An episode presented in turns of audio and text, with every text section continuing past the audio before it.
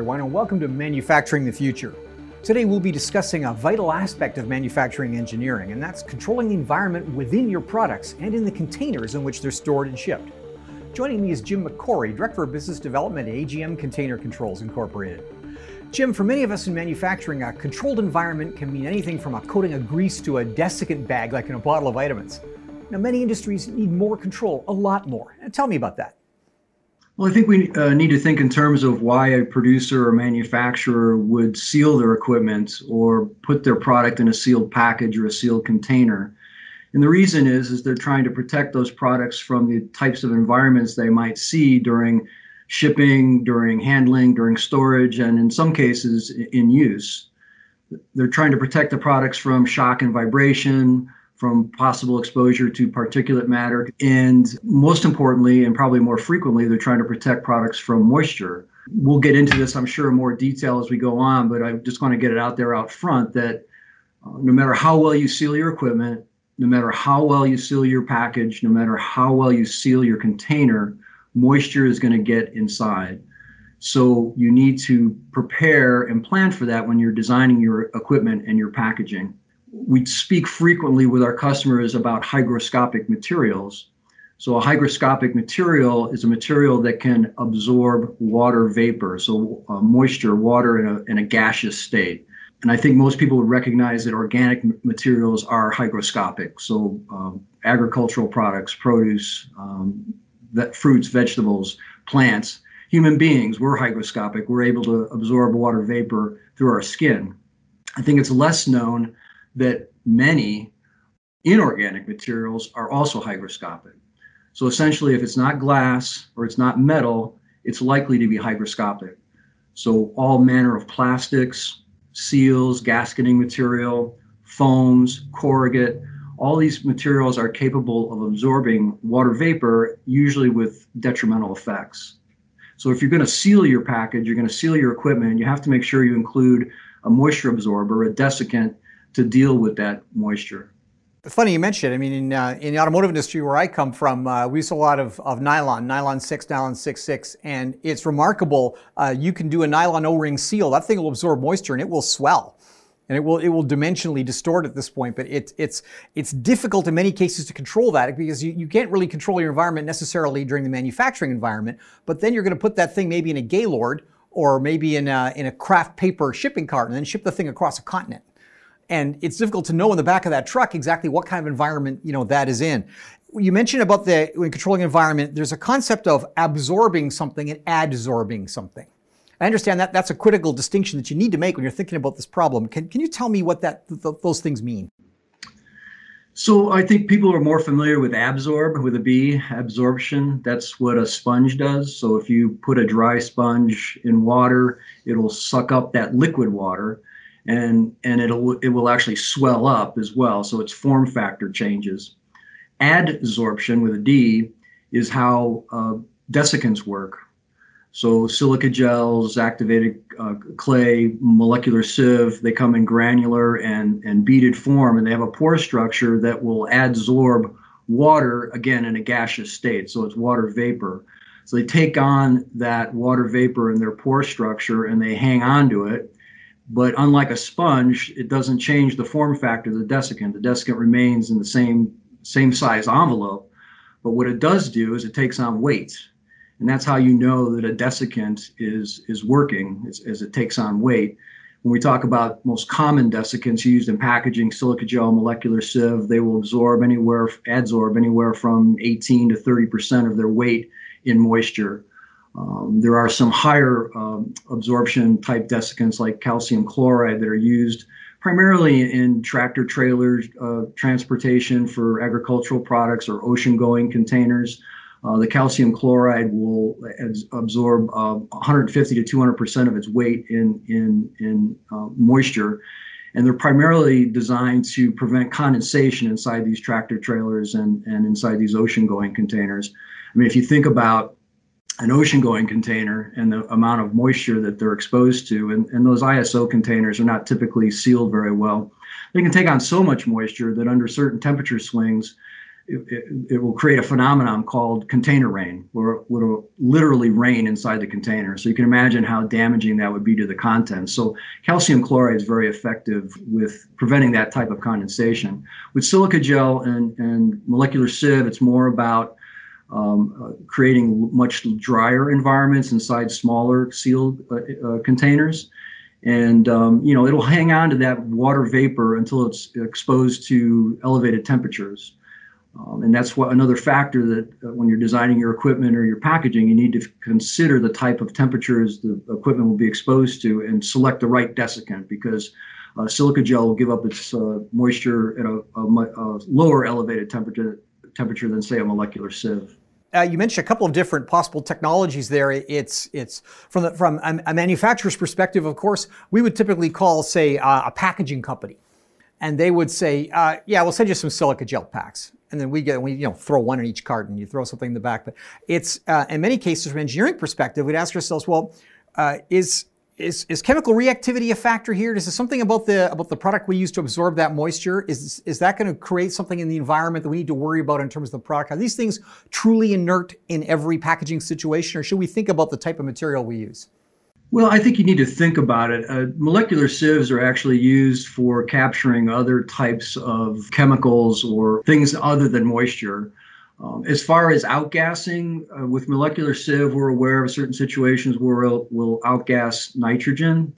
Um, so if you airship uh, something with molecular sieve in it, sometimes it will swell up the container uh, that it's uh, contained in. Um, but for the most part, silica gels and molecular sieve are, are basically basically inert. It, it's really more an issue of how dry you want to get and and how uh, uh, the type of environment that it's going to be exposed exposed to in terms of what uh, desiccant you might select. You mentioned throwing a bag of desiccant in a, a cardboard box. That's kind of a waste of time because the cardboard box is so hygroscopic that that it's going to suck in moisture and that desiccant's going to expire pretty quickly. Uh, normally, what you would do is put that uh, uh, put your product in a sealed bag, sealed barrier bag with a, a, desiccant, right, and then then put it in the corrugate. Jim, that's an interesting point. I know that many manufacturers are trying to become more environmentally friendly these days, and, and in some cases, I've seen a move away from from polymers to things like kraft paper again. You know, wrap a sensitive component in paper and then pack that in something. Uh, is is that going to be a factor, as you mentioned? Is if, if, is that paper going to be a change? I mean, a bubble wrap is a, a, a common way to protect things. Uh, vacuum, even vacuum packing or bagging these things another way. But it's, do you have to think about, about how you protect the product as well as how you package it in these cases? Well, you do. And, and again, you need to consider the moisture inherent in those packaging materials. So, um, you know, that, like I said, the foam, the paper, they're all going to contain some amount of moisture. So, uh, you have to consider what your, your what, what uh, how much desiccant you're going to need to protect that product um, um, from the moisture that's going to be inherent in those materials as well as the moisture that might uh, find its way into the packaging. It's uh, us we think about about products or protecting against moisture that's in the ambient air or around the product when it ships. Are there products out there where they themselves generate moisture or they release something in, in the process? I'm thinking of perhaps uh, uh, if you're shipping something by an air freight environment where the uh, you got a you got a pressure loss as you climb at that point. It gets outgassing from the product. Is that are those things a factor for some industries? Well, I mean, if you're talking about air transport, um, um, anything that's sealed and you take up in the air, it's going to build pressure inside on ascent, and then uh, on on um, descent, it's going to pull a vacuum. So in situations like that, certainly like say with military shipping containers or even commercial shipping containers or electro optics that are mounted on uh, aircraft, you not only need desiccant, you need pr- breather valves to relieve pressure and vacuum to compensate for those those pressure and vacuum differentials. I mean, if you think about taking a, a, a plastic water bottle on, a, on, an airplane, on a passenger uh, plane, it's not as noticeable when you ascend, but there's actually a, a pressure buildup in that bottle. But when you come down and you're on that tarmac, and if that cap was on there very tightly and there was enough air space in that bottle, it will have collapsed upon itself. because it drew a vacuum on descent. So you open up that um, uh, cap and that air is going to rush back in to fill that vacuum and, and, yeah. and, the, and, the, bottle swells back out again. So the same kind of phenomenon uh, happens with any sealed thing that gets that gets uh, air transported. So we, we refer to them as controlled breathing systems. So you have a valve that allows air to be burped in and out to compensate for those pressure and vacuum differentials. Uh, but then when that air uh, valve is breathing in, you have to be conscious of the fact that it may be bringing in moisture. So you need some sort of, of some form of desiccant to absorb that moisture. And then the third element is a humidity indicator, whether it be a humidity indicator sensor or some of these simple color change indicator papers um, to tell you when that desiccant has has saturated and needs to be replaced. So so those three elements, valves, desiccant, humidity indication or what we refer to as a controlled breathing system. Uh, Jim, most manufactured products are made under a relatively controlled environment. Uh, frequently not humidity controlled for most products. Some sensitive things are, but, but certainly temperature controlled within limits. However, uh, when you put it in the back of a truck, or, or, or, or, ship it by any means at that point, you lose your ability to control that temperature is uh, do, do, do manufacturers to shippers think enough about the influence of that temperature change in things like, like moisture or de- development of moisture on the product? I know that in some cases, especially in some winter months here in the Northeast, uh, if you build, you make something in a warm environment, put it in a box, throw it in the back of a truck, basically, you could send, be sending that thing out into 35, 40 degree temperatures. And I've got to assume that the condensation is going to be a factor with that temperature shift. Oh, absolutely. You know, what we were talking about there really is is dew point temperature, right? So many customers come to us wanting to talk about relative humidity, maintaining a certain relative humidity in a package, whereas that's only really half the story. Relative humidity plus temperature equals dew point temperature. And that's the temperature at which uh, water vapor will condense into liquid water. So you definitely need to consider that um, in your package design and when considering what kind of environment it's going to be in.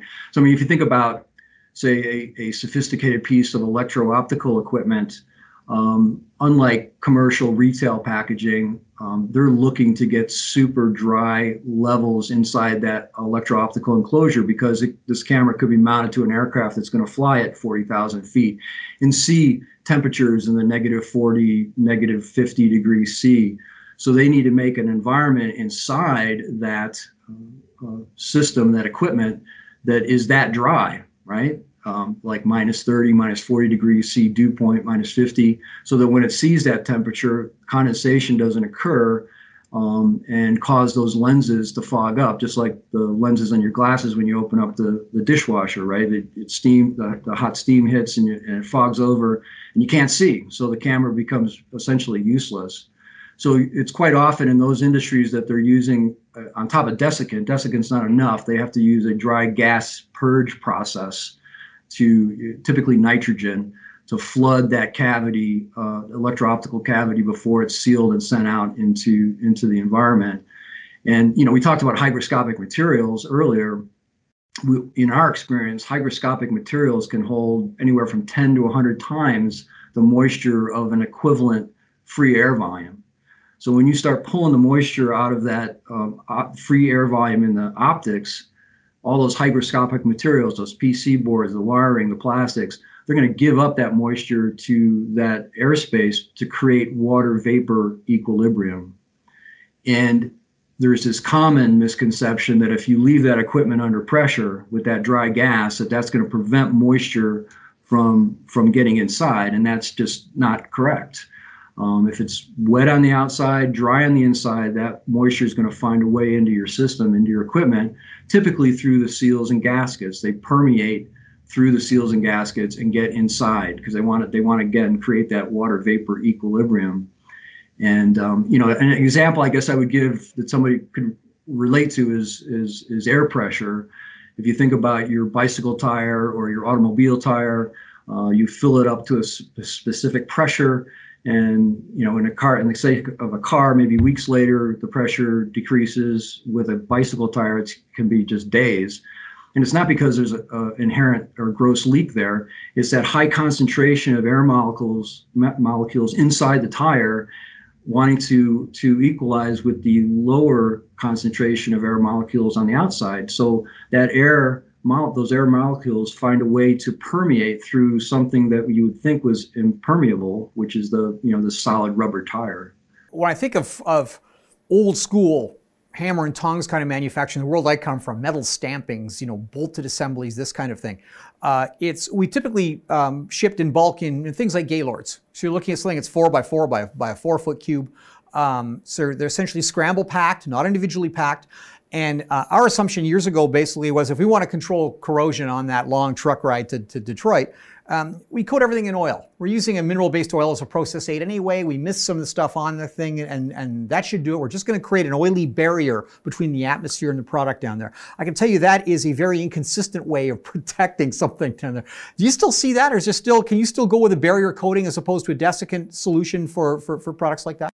I mean, if it's a if it's a completely metal part, um, you know, that could work in certain situations. There's also vapor uh, phase corrosion inhibitor products that come in a number of different form factors. There's films, there's sprays, there's emitters, and how these operate is is they they don't eliminate the moisture. They just uh, um, they prevent water from bonding to metal, right? But they only work with metal products, not uh, any any other types of. It doesn't work on plastics or, or wiring or that kind of thing. Um, so, I mean, it depends on the situation, but um, it's it's certainly a um, a low cost rudimentary approach Jim, you mentioned you touched briefly on pressure. You talked about about air freight, but even just just pressure changes that in, in service or for other reasons. I mean, you can you can drive a truck through uh, the Donner Pass and see significant uh, change in pressure. Now we've all seen that bag of Cheetos on the airplane that blows up like a balloon when uh, uh because because of that pressure differential. Tell me about pressure. Uh, are there industries out there where that matters enough that you've actually got to monitor that or, or control that very carefully during the transshipment process or storage? Yes, absolutely. You know, I mentioned breather valves earlier. Those are commonly used by uh, manufacturers that are using, you know, sealed shipping containers. Usually with a, a, a flexible barrier, uh, they tend to use uh, what we would call a membrane style breather, like a Gore style vent. So it allows uh, pressure to uh, get out and, and, and in, right? It allows the package to breathe, but the membrane um, prevents uh, liquid water intrusion. However, those membrane style vents will allow water vapor to transmit both in and out of the package. So you have to be aware of that when you're using it. But yeah, valves are used quite frequently in, in uh, transporting of materials to protect the integrity of the uh, container and the, and the contents. Um, I mean, another thing that, that happens in air transport is uh, rapid decompression events where you're at alti- cruising altitude and there's a sudden loss in cabin pressure.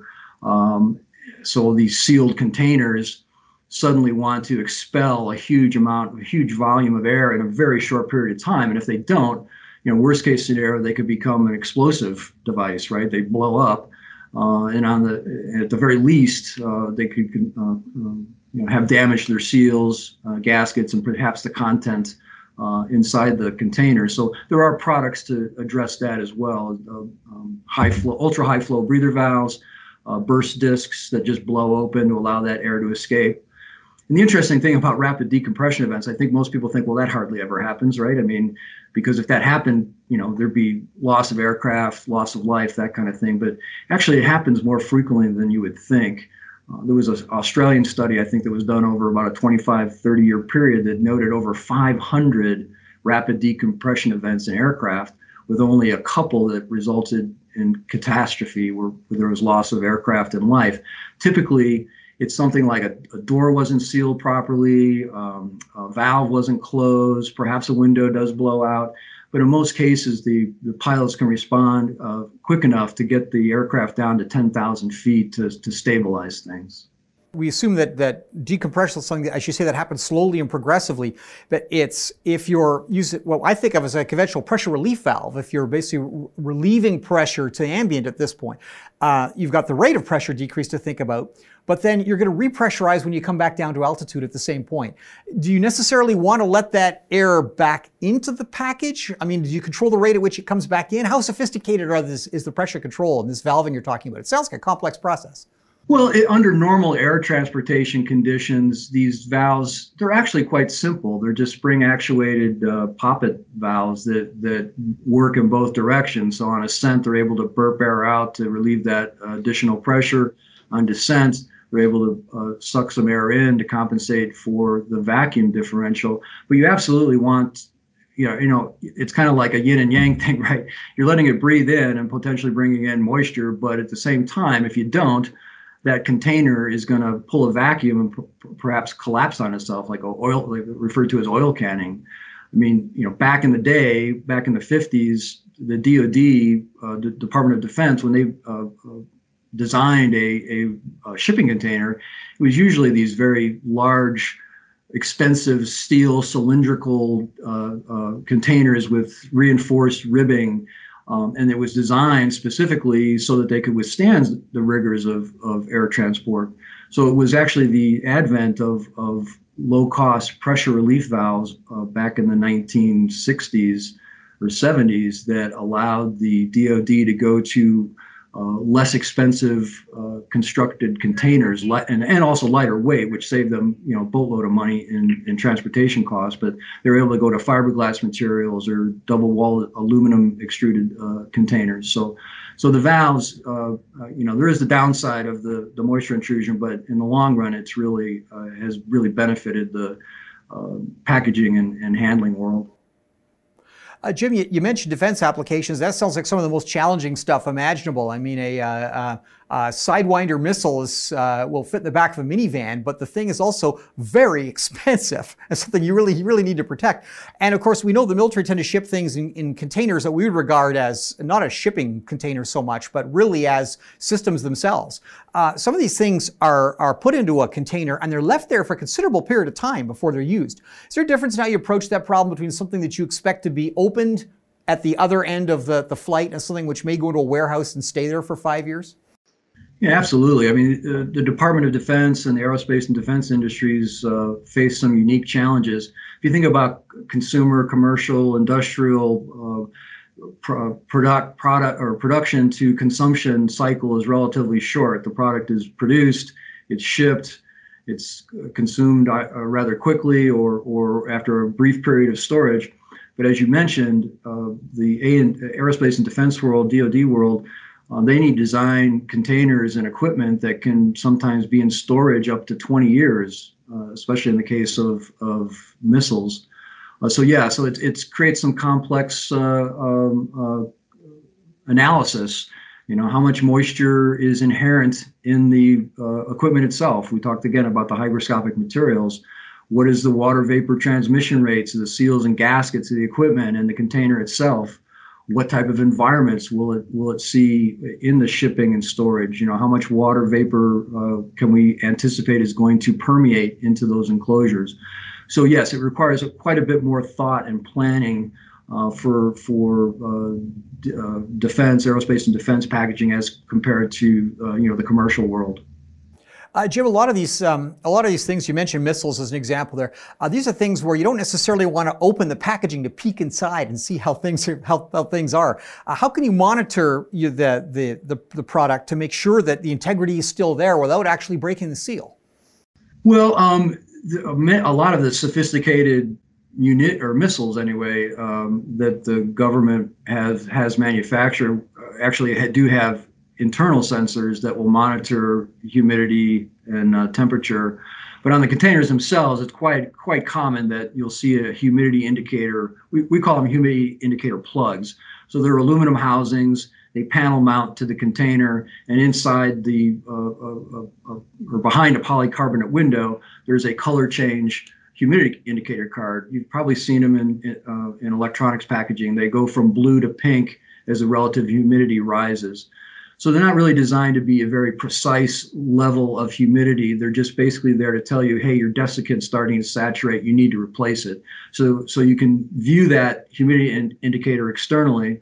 And typically on these containers, they also have desiccant ports or baskets that are behind a uh, a, a quarter turn uh, cover assembly, so you can open and get access to that desiccant and replace it with, again without having to open the container because some of those uh, military containers in particular are very the, the, process of opening them can be rather time consuming as well as well as the exposure you put to the contents by opening it up yeah, I mean, that's an interesting market to me. Um, you've got a situation where you have the contents that can be simultaneously uh, delicate, potentially dangerous, uh, contain classified product inside, but at the same time, it's packaged in, in, in packages which are going to be potentially roughly handled, handled in a hurry, uh, transshipped by multiple modes of transport, anything from the back of a Humvee V to a C-130, essentially, and then potentially thrown into a warehouse and stored for years all at the same time. These are sort of conflicting requirements in a way, in a sense. You want something which can be handled like a, like a crate of oranges, but inside contains something which is like a Swiss watch in terms of how delicate it is. So the uh, packaging these things, obviously, that that's that's a high-tech sort of business in itself. When those engineers are designing those containers to do this, is that how early in this system are they thinking about that environment and, and, and what do they do about that? Do they approach folks like you early in that design phase and say, listen, you know, here are my humidity limits or pressure limits? I mean, how early should they approach you? Well, I think the actual container manufacturers are are are all over it. That's all pre-thought out. It's pretty basic uh, uh, hardware on on military shipping containers. But I can say that that the um, the designers of the equipment itself, the the electro-optical systems, the missiles, uh, quite often they don't think about keeping it dry until the very end. So they've designed this very sophisticated uh, piece of equipment. They've you know jam packed it with all kinds of you know PC boards, optics, wiring, and then at the end they say, oh, how are we going to keep this dry? So yes, they come to us, and typically those those envelopes that are available to us are very convoluted, kind of complex, which requires you know custom machining of housings and covers, or perhaps even injection molding to accommodate the available space. Uh, quite often, we're challenged with getting enough desiccant uh, that, that they require into the available space.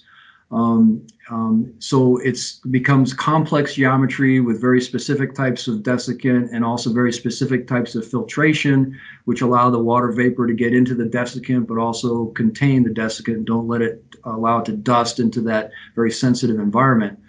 So yeah, we tell customers all the time, if you want to save money on a moisture control solution, think about it early on in the design process. Because if you wait to the end, you're going to become in, into this scenario I just described, where it just creates a lot of design challenges for that desiccator. Jim, one last question. How it's for an engineer and product development process, they're thinking about the, the containers, they're thinking about, about, about shipping, packaging, thinking about, about control of this environment.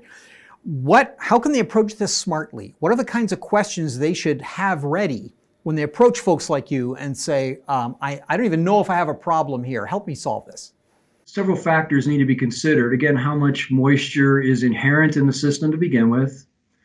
Um, how long does this system need to be protected? What type of environments will that system see during its transport, during its storage, during its potential use? Um, you know, what type, again, what type of temperatures it might see is actually going to drive what type of desiccant might be prescribed and um, you know the water vapor transmission rates of the of the gasketing material that's sealing the equipment and sealing the container. These are all things that need to be answered uh, in order to prescribe basically to prescribe a desiccant load. How much desiccant do I need, and where am I going to put it? Um, I mean, our company has a program that will do that. Right, you put in enough data.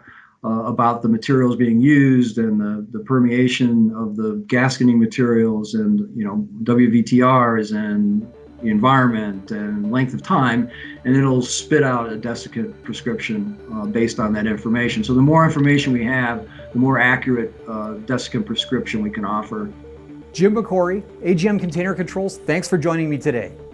Thanks for having me, Jim. And thank you everyone for watching. See you again next time on Manufacturing the Future.